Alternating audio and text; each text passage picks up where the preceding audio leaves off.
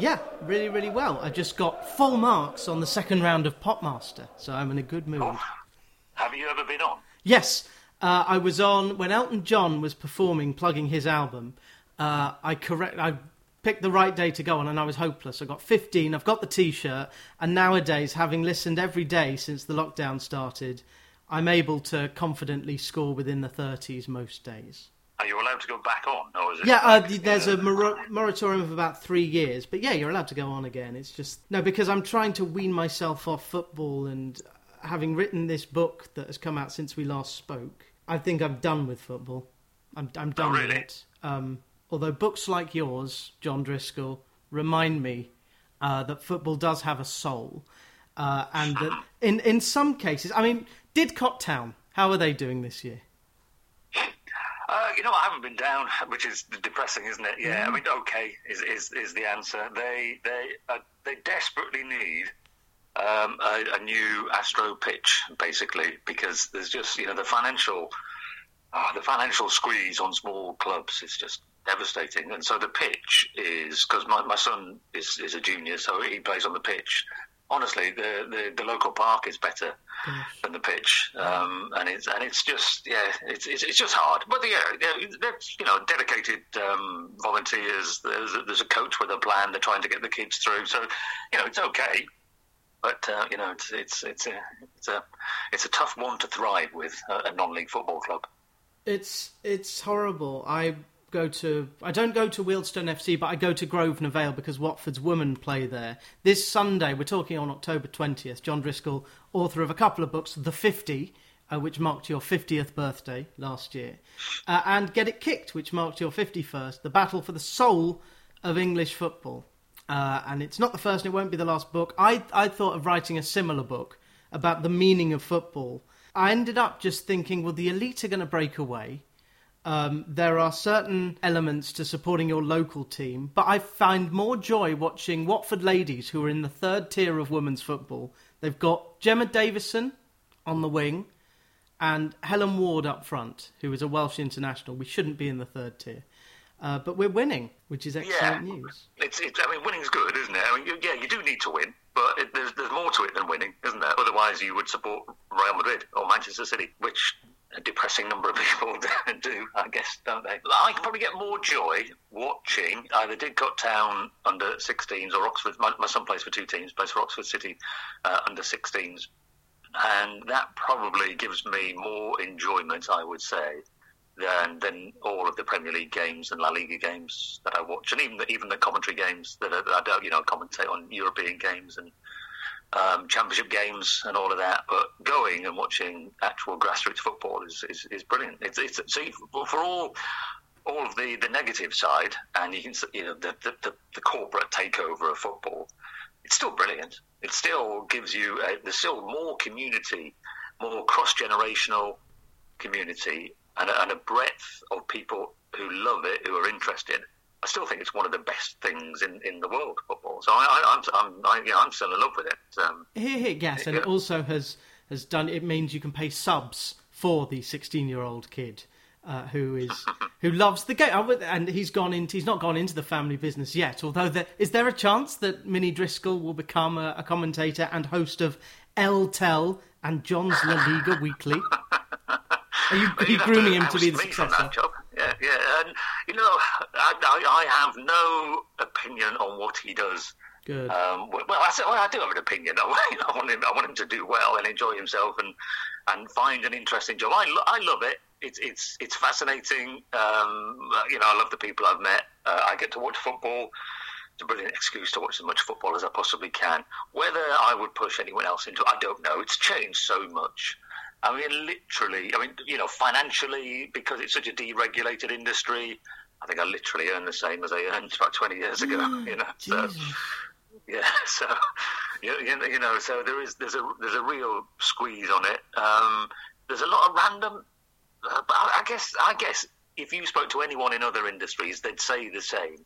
It just seems really random as to who thrives and who doesn't thrive. There are people I've met along the way. I thought, they're brilliant. They're going to be a big name, and they're not. And there are people who are big names, and I think, how on earth did you? Yes. How were you where you are? And you mustn't worry about it. But at the same time, I don't know. I have no idea. I've no idea what he'll do. As long as he does something interesting and fun and uses his brain, and then good luck to him. Amen to that. And on a completely unrelated note, Micah Richards has a book out next week, and the rise of Micah Richards and what's going on with Roy Keane. And we've mentioned Micah a lot. Micah seems to be the face of the modern era of football punditry. I would posit that Terry Gibson should be a bigger name than he is, because Terry is one of your sources for this book, Get It Kicked, The Battle for the Soul of English Football, which has 9 themes, including youth development and the Englishman abroad and data, and we're going to try and get through all 9 of those themes. But I just wanted to ask you, Jon Driscoll, should I be a Joaquin, a Toquero, a Guti, or a Ronaldinho? And if you can explain to the listener what that means, I'd be grateful. Joaquin is the cheapest, isn't he? So basically, it's Patreon. Basically, we do a podcast. We did a podcast. Right, I'll try and rattle through it. But you rewind about 5 years. I was a commentator on Sky for many years on the Spanish football. The La Liga were ludicrous about it, if to put it bluntly, and they gave the rights to 11 sports. Remember that, anybody? Raditani, well, isn't it? Yeah, precisely. Yeah, I've never quite forgiven him for that. So they bought the rights. La Liga went with them for like £1 million extra or something like that, which in the scheme of football, obviously, is ludicrous. It's a week of Messi. Yeah, precisely. So they had no broadcast platform, they had no broadcast producer, they had no social media team, they had no commentators, and all of this. And so it obviously failed.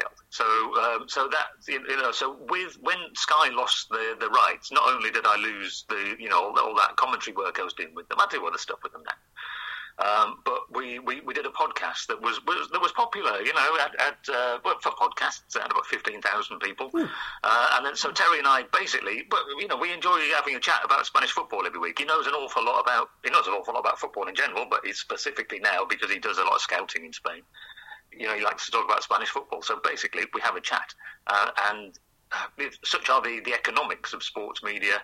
As you're aware, Johnny, you're not going to get rich doing football podcasts, are you? So in order just to get some money, just to make it feel like it's professional, we basically have a Patreon page, and all of the tiers are named after, not necessarily the best. I didn't just go Messi, Ronaldo. I tried to be a bit inventive. Toquero is a particular hero.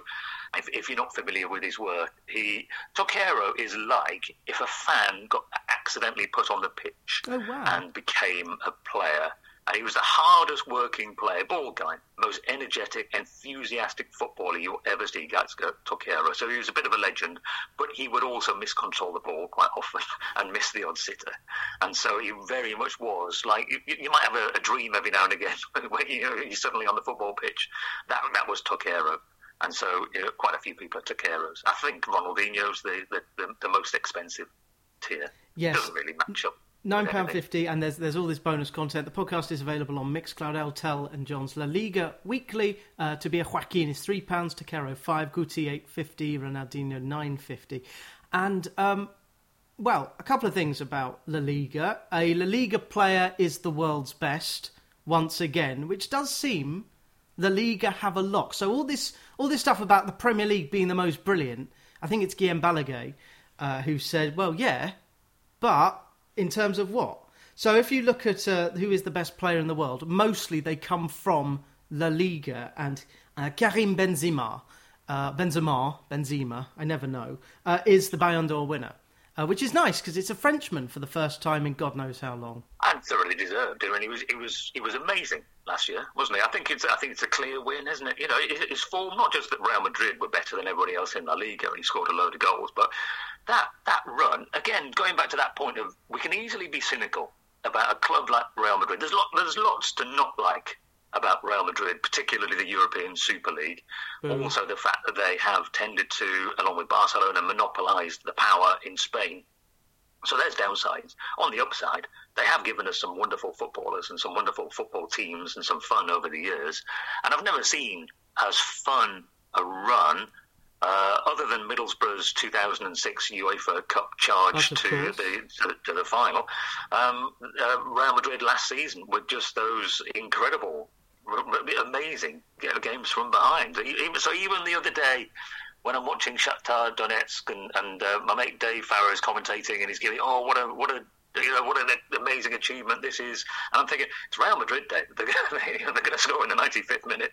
And lo and behold, they did. It was Real Madrid, wasn't it? So who's the best league in the world? Well, that's why I've written a book, Johnny, yes. Because it's a complicated answer, isn't it? Because we normally do this battle in tweet form, don't we? Where, we just shout at each other in 280 characters. So I thought some of this stuff actually deserves a bit of intelligent conversation. In many ways, the Premier League is brilliant. But it hasn't really delivered in terms of trophies, has it? In terms, if you compare it to La Liga, they've won more trophies. So there's not everything is perfect about the Premier League, obviously. And my original intention was to talk about football more, but you can't help talk about the off-field stuff, can you? You can't help talk about the direction of travel because there are things that are, that are not right in the game. No, and that chapter, the best league in the world, that is anthology worthy. For which, congratulations. The Bundesliga is better for goals, which I didn't know. Then you present some statistical details. Is it Dave Farnham? Dave Carberry. Yeah. Who's actually left the University of Bath now. He's got a job doing football analytics now. Oh, well, unsurprisingly, Mazel Tov. Yeah. And he says that the Premier League is far more unbalanced. If you want balance, go to La Liga. Yeah, which is, again, it's sort of counterintuitive, isn't it? It might change as the years go on. At the moment, there are a couple of bad teams in La Liga, and we'll see in the Premier League. But what's happened in the Premier League in recent years, you've had some awful teams in it that have ruined the relegation battle in a way. Mm-hmm. Watford, Norwich last season contributed not a lot to the league. And generally, I think the most worrying trend for me on pitch in terms of the Premier League is that long-term one that he did over about 10 years or so, and he did the graph. He's very clever. He did the stats on it. That basically, it is becoming less competitive. The whole Martin Tyler still loves it. Oh, it's the Premier League. Anyone can beat anyone. It's amazing how many people say that. To the point where I was watching Oxford City kids play, and I said it to. We were having a general conversation with a bloke who's a casual football fan. His son is a good footballer, and he said, "Oh well, anyone can be anyone in the Premier League." And I gave him Dave's stats, and I was thinking, "No, they're not. Honestly, that is an old-fashioned notion. We are not uniquely competitive in the Premier League. The top teams are getting more points than ever, and there's a big stretch now. It's not competitive, particularly now. Certainly not if you look at the stats." And he looked at me slightly blankly, and he said, "Yeah, but anyone can beat anyone in the Premier League." And I was like, "No. I mean, yes, literally they can, yeah, but not. It's not. I mean, obviously because it's still football, but." Not in terms of how is it more competitive than the other leagues. It just isn't in terms of top versus bottom, which is why I make the point that Jurgen Klopp deserves a massive vote of thanks from the Premier League because he has saved us from about 5 years of Manchester City winning the league by 10 points, which would then highlight the fact that it's becoming less competitive. Yes, Liverpool, those underdogs owned by American billionaires. Look, we know it's ridiculous, and there are several things about English football that are ridiculous. For instance, Chris Wilder being sacked. This is a manager who is perfect for Borough, but unfortunately, an England international from the northeast will be manager. So it's going to be great. So you'll have Tony Mowbray managing. Is it Sunderland now? I literally can't remember. Yeah. Newcastle is Newcastle via Riyadh. And Michael Carrick, by the time this goes out, may well have managed for Middlesbrough. Given that you've had some fantastic ex-players managing the Borough, I think Carrick will be the next great manager. And he's got Alex Ferguson on speed dial. I think this is a very good appointment if it goes through. I hope you're right, Johnny. I don't know is the short answer to that one. We've tried everything, haven't we? So we've tried the talented player in his first job. So Brian Robson did pretty well, to be fair. After being bailed out in the end by Terry Venables, didn't he? Southgate, I regard as a failure as Borough manager. I think he's done a better job with England. Woodgate. Absolutely, I'm afraid to say failure as Borough manager. And then we sort of veer, a bit like England, isn't it? We then veer the other way. And then we go, So then we go Pulis, we've had Warnock, we've had all of that lot. And while I was all for Wilder to take over from Warnock, and we got better for a while. But he basically, in the end, he had to go. I would have said, if you'd asked me a few months earlier, would Wilder go, and would I think it was fine that he would go, I would have said that was incredible. But I think he had no faith in Middlesbrough's recruitment process. And I think he had no faith whatsoever in the players that he'd been given. He wanted to play this high-energy football, Borough just don't have the physicality for that. And it just didn't work. It was awful. He just didn't want to be there. I was at Watford Borough. Johnny Howson was quite brilliant. But unfortunately, Watford scored in the last minute. And I was right behind the dugout. So I was watching Rob Edwards and watching... was it Alan Neil and Chris Wilder and their coaching style? And I think Middlesbrough, A, they scored too early, and B, they couldn't hold the lead. It was attenuating circumstances because it was the centenary of Vicarage Road, and there was pyro before the game. But there were lots of impressive things about Middlesbrough, but they didn't look like a side that would, fly up the league. QPR are top of the league, and they might lose their manager by the time this goes out. It's incredible, isn't it? You must say, every time you talk about the Championship, you have to offer a caveat. At the time of recording, such and such is the manager. It's incredible.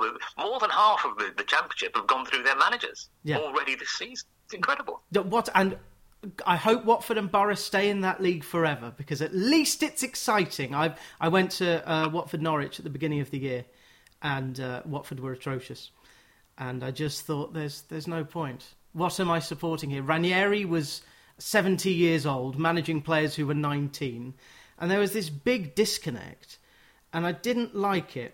John McKenzie says football is a Ponzi scheme. Do you agree? Yes. How long can it go on for? Quite a while. But then there's a lot of life is like that, isn't it? We know about Ponzi schemes when they collapse, don't we? And that you've got to keep fueling it, and you fuel it, and you fuel it. And as soon as everybody looks too carefully, it collapses. And, and disastrously. The thing with football, John makes a good point. People have always rescued football clubs. And so very few in 150 odd years of football have actually gone out of business. And, we live without Maidstone and we live without Bradford Park Avenue. Or even they get reformed, don't they? He makes a good point. If this happens now to a Man City or a Manchester United or somebody, the fans aren't having a whip round and bailing it out. But even with Chelsea, they lost Abramovich in extraordinary circumstances. There was still somebody else to come, wasn't there? Still an American billionaire who will come and pick it up. And so we keep on fueling it, don't we? So I draw this analogy as it's slightly strained, but I went with it of farmers. So you've got an organic farm, and the land has been carefully looked after for over 100 years, and it's great, and it's going to go on forever. What's happened with the Premier League essentially is that intensive farmers came along and started farming on previously organic land, and it thrived because he had all this beautiful land there and they were able to get great yields and sell it around the world and everything was fantastic. How long can it go on for?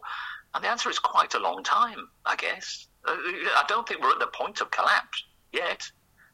We keep finding autocracies or American billionaires who will come along and pour some more money in. I really hope that we get some kind of regulation. Obviously, prime ministers and chancellors come and go as quickly as championship football managers. And so from when I wrote the book, Boris Johnson was the prime minister and Kevin Miles from the Football Supporters Association was confident that he would go with a regulator because he was a populist. We then have moved on into a libertarian government, but then who knows what government we've got again at the time of recording.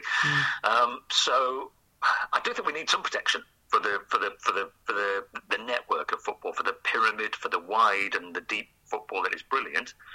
Is it all going to collapse tomorrow? No, I'm more optimistic than that. I think we've got years to come. I think that analogy is fantastic. It made me think of Monsanto. The singer-songwriter Neil Young is very much against intensive farming and crop yields because of numbers rather than quality. So there's something there. There are a couple of analogies in this book. Get It Kicked, The Battle for the Soul of English Football, Out on Pitch. You compare England's team against Hungary with a reenactment society, which was brilliant.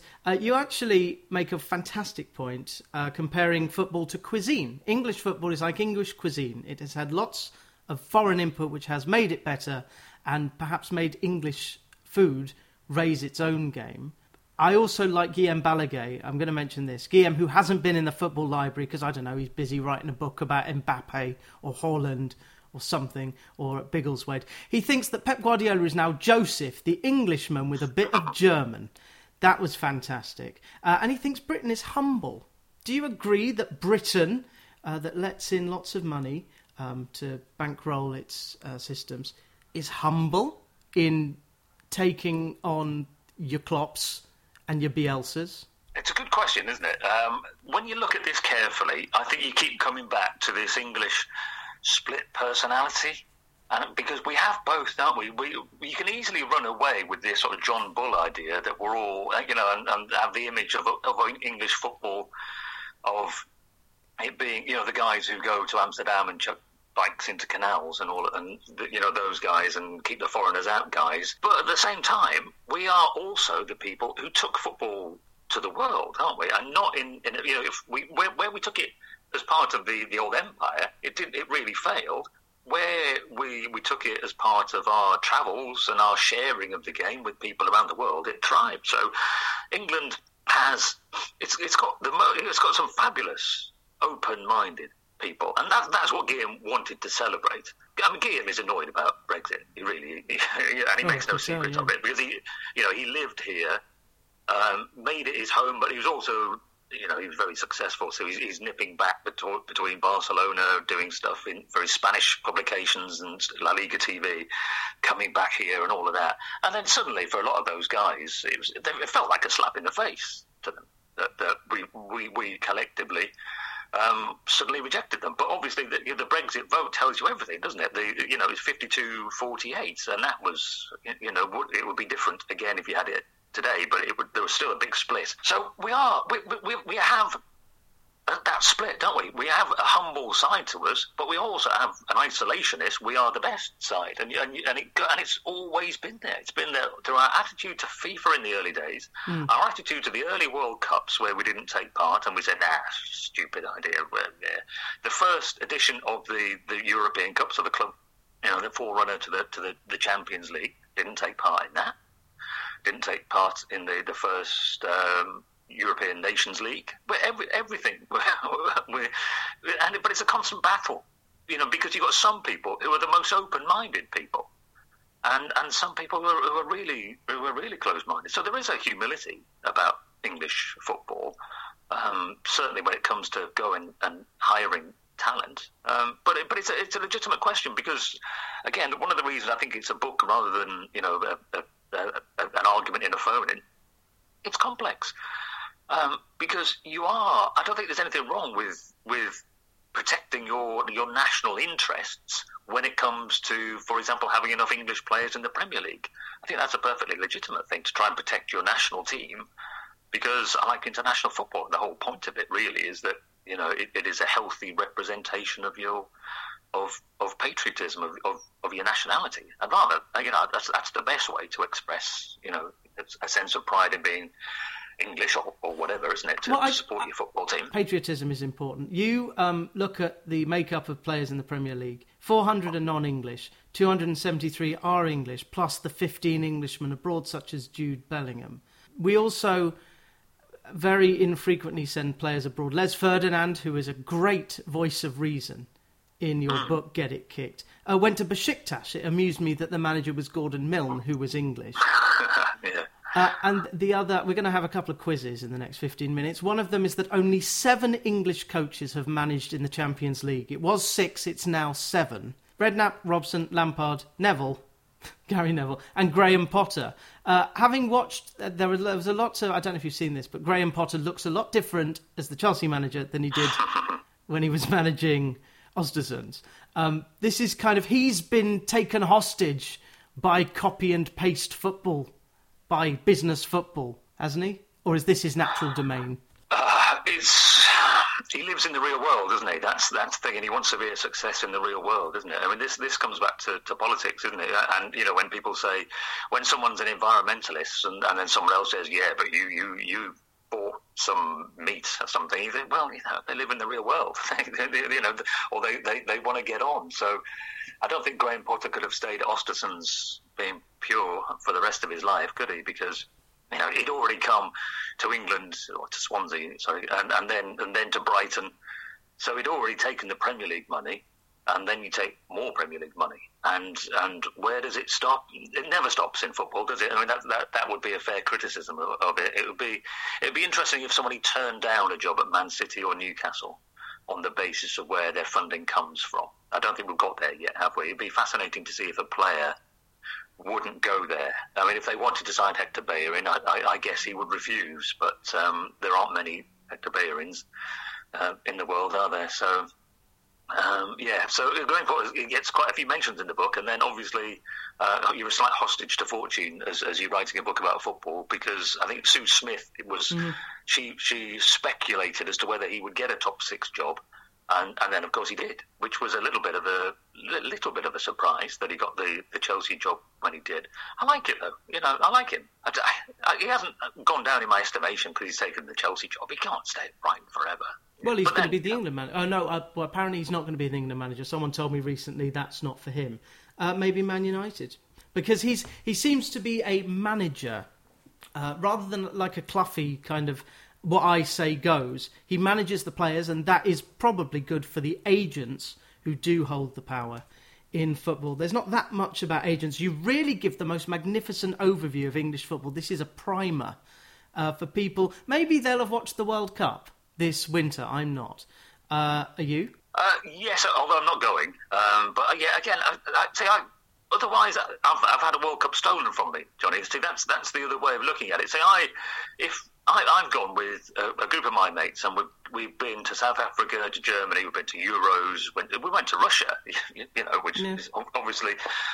We had a different view of them, even though it was obviously corrupt the way that the process worked, and you wouldn't go to Russia now. But, you know, we've had a World Cup stolen from us.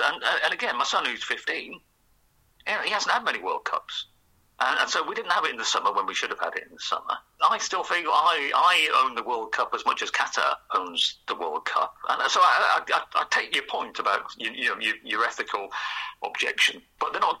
I'm not giving them any money other than my eyes on the TV screen, which is monetized somehow or other. Time is the most important commodity. We'll move on to ownership, but I just wanted to run through, just lest we forget, Get It Kicked, The Battle for the Soul of English Football by Jon Driscoll. You meet Matt Crocker, one of the architects of the England DNA. I might well watch the Under-20 World Cup next year, which gets a mention here.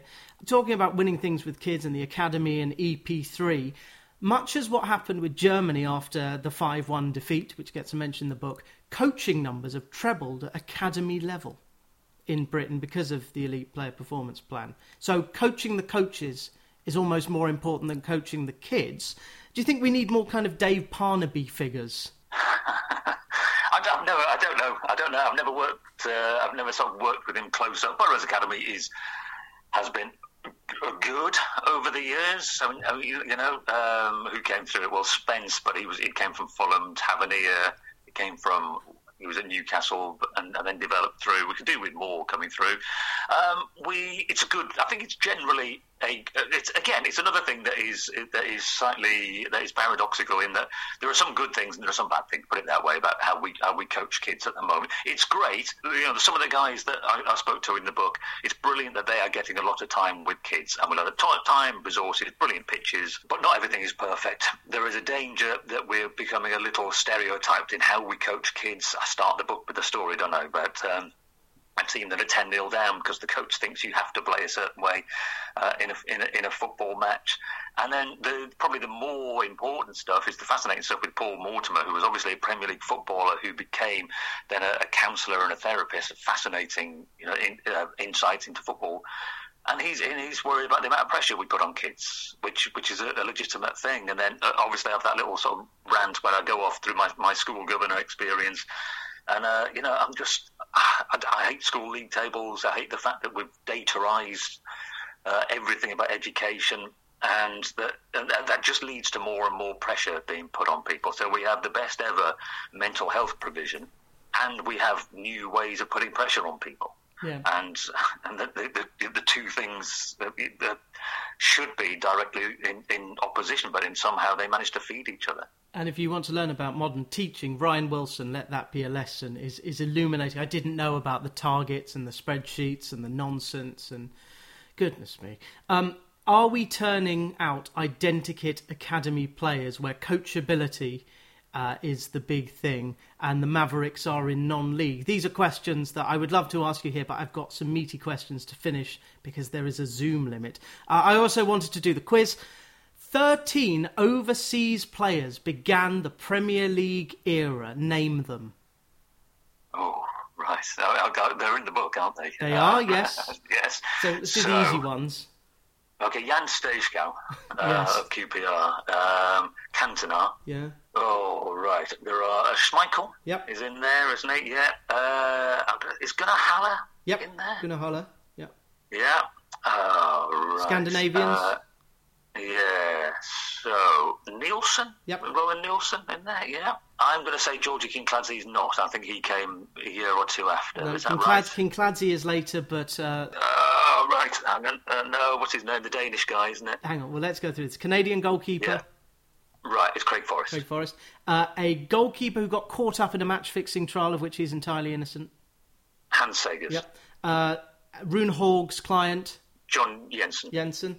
Swedish winger. Anders Limpar. Limpar. Polish defender. Yeah. Polish defender at the very beginning of the... Oh, man. This is the tough one. This is the pointless answer. Yeah. Begins with W. Vasica. Vasica. No. Vasica. Yeah, it is, right, yeah. He missed a sitter, which he shouldn't be best known for. Oh, Ronnie Rosenthal. Okay, Ronnie. The Soviet winger for Man United and Everton and Rangers. Oh, Kanchelskis. Kanchelskis. And finally... Michel Vonk. Those are the 13 players. Well done. Yeah, so that proves beyond reasonable doubt that you were there and you witnessed it. And this is the what I didn't know, and this is one of the nuggets that I'll tell people. I'm going to this function next week. I'll say, did you know that the highest placed Premier League player in the Ballon d'Or 94-5, who finished joint 23rd, was that year? Premier League Tony Yeboah? Anthony Yeboah. Yeah. Yes. Yeah, I also found out that Paul Embury, the sociologist, played for Senrab. I don't know why there hasn't been a book about Senrab, which was founded by Jason Tyndall's dad. It's incredible, isn't it, Senrab? The list of players, the list of professional players who've come through that club, including two, well, obviously Ray Lewington came through, and then Paul Embury played for it. Yeah, it's an amazing club, isn't it? Ray Lew is quoted in this book. I've got a couple of kind of easy questions to finish this discussion. Who does own football's soul, and is it linked to the soul of the United Kingdom as a whole? Yeah, football reflects society, doesn't it? And so the football in a country reflects the society, I think. I think if you look at it in terms of the economics, the sort of ultra-liberalism that we've had in the British economy, of which there are upsides and downsides, maps directly onto football as well, doesn't it? The whole dichotomy about what kind of our identity maps directly onto football. You know, are we a little Englander nation, you know, fighting against the outside world and scared of it and angry against it, or are we open-minded and prepared to travel the world? We're both, is the answer. And English football is like English society. The two things, they're so connected that it would be hard for them not to be as closely woven together as they are, I think. Yeah, and that's one of the themes of the book. It's the battle for the soul of English football between Terry Gibson's crazy gang and Josep Guardiola's passing out from the back, trying not to make a mistake. The other question I had is a bit simpler. Where is Terry Venables? Where is he? I hear nothing from him. It's a really good question. I didn't try and get in touch with it. I don't know anyone who knows him. Yeah, he should be. He should be. He's only in his 70s, isn't he? So he should be a wonderful voice. He's so interesting. The bit where that quote that I found, and I wasn't the first person to point it out, where he's talking about gegenpressing in the mid 80s, isn't he? And people talk as if Ralph Rangnick invented it, and you know, if it was a new thing. To try and win the ball high up the pitch and then immediately launch an attack because you don't have as far to go. Literally a quote from Terry Venables that he said to Hugh McElvany in the mid-80s. He was a great thinker about football. Terry Venables. And we don't have nearly enough Venables kinds of people. And again, the whole dichotomy of English football, it was understandable why he had to go, because, you know, because his business dealings were about to launch into a great big court case, weren't they? So it was a shame. But and we haven't had enough Venables. Really, you know, really clever, innovative English thinkers who are driving it on, as opposed to just doing what we've always done.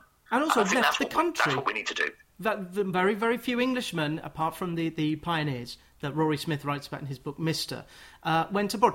There is a chapter about, it's called Don't Shoot, which is about econometrics and Moneyball. Are you going to read Rory Smith's book Expected Goals, which is all about that kind of thing? Yes. Although I've got, I'm reading one about Herbert Chapman at the moment, but I shall add it to my list. You're I read the XG philosophy to get my head around this.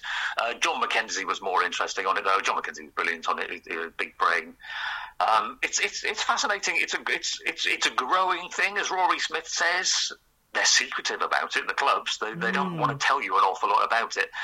And the other thing that I put to Daniel Hutchins, who's the match analyst who I spoke to, how do you know it works? And he gave me quite an honest answer. and he sort of said, well, we hope it works. Believing in hope. That's the British way. Yes, but it's hard to unpick it all, isn't it? How do you know what works? We sort of assume it does, but we're not certain. Nonsense. Football, it's not an exact science, even though it is a branch of it, as Jossie's Giants would say. That's exactly your age, Jossie's Giants. But annoyingly, we've run out of time, so you've got to go and prep for the latest round of La Liga fixtures. El Tel and John's La Liga Weekly podcast. You can become a patron at patreon.com/eltel. And the book is Get It Kicked, The Battle for the Soul of English Football. Muchas gracias, John, y buenos tardes. Thank you, Johnny.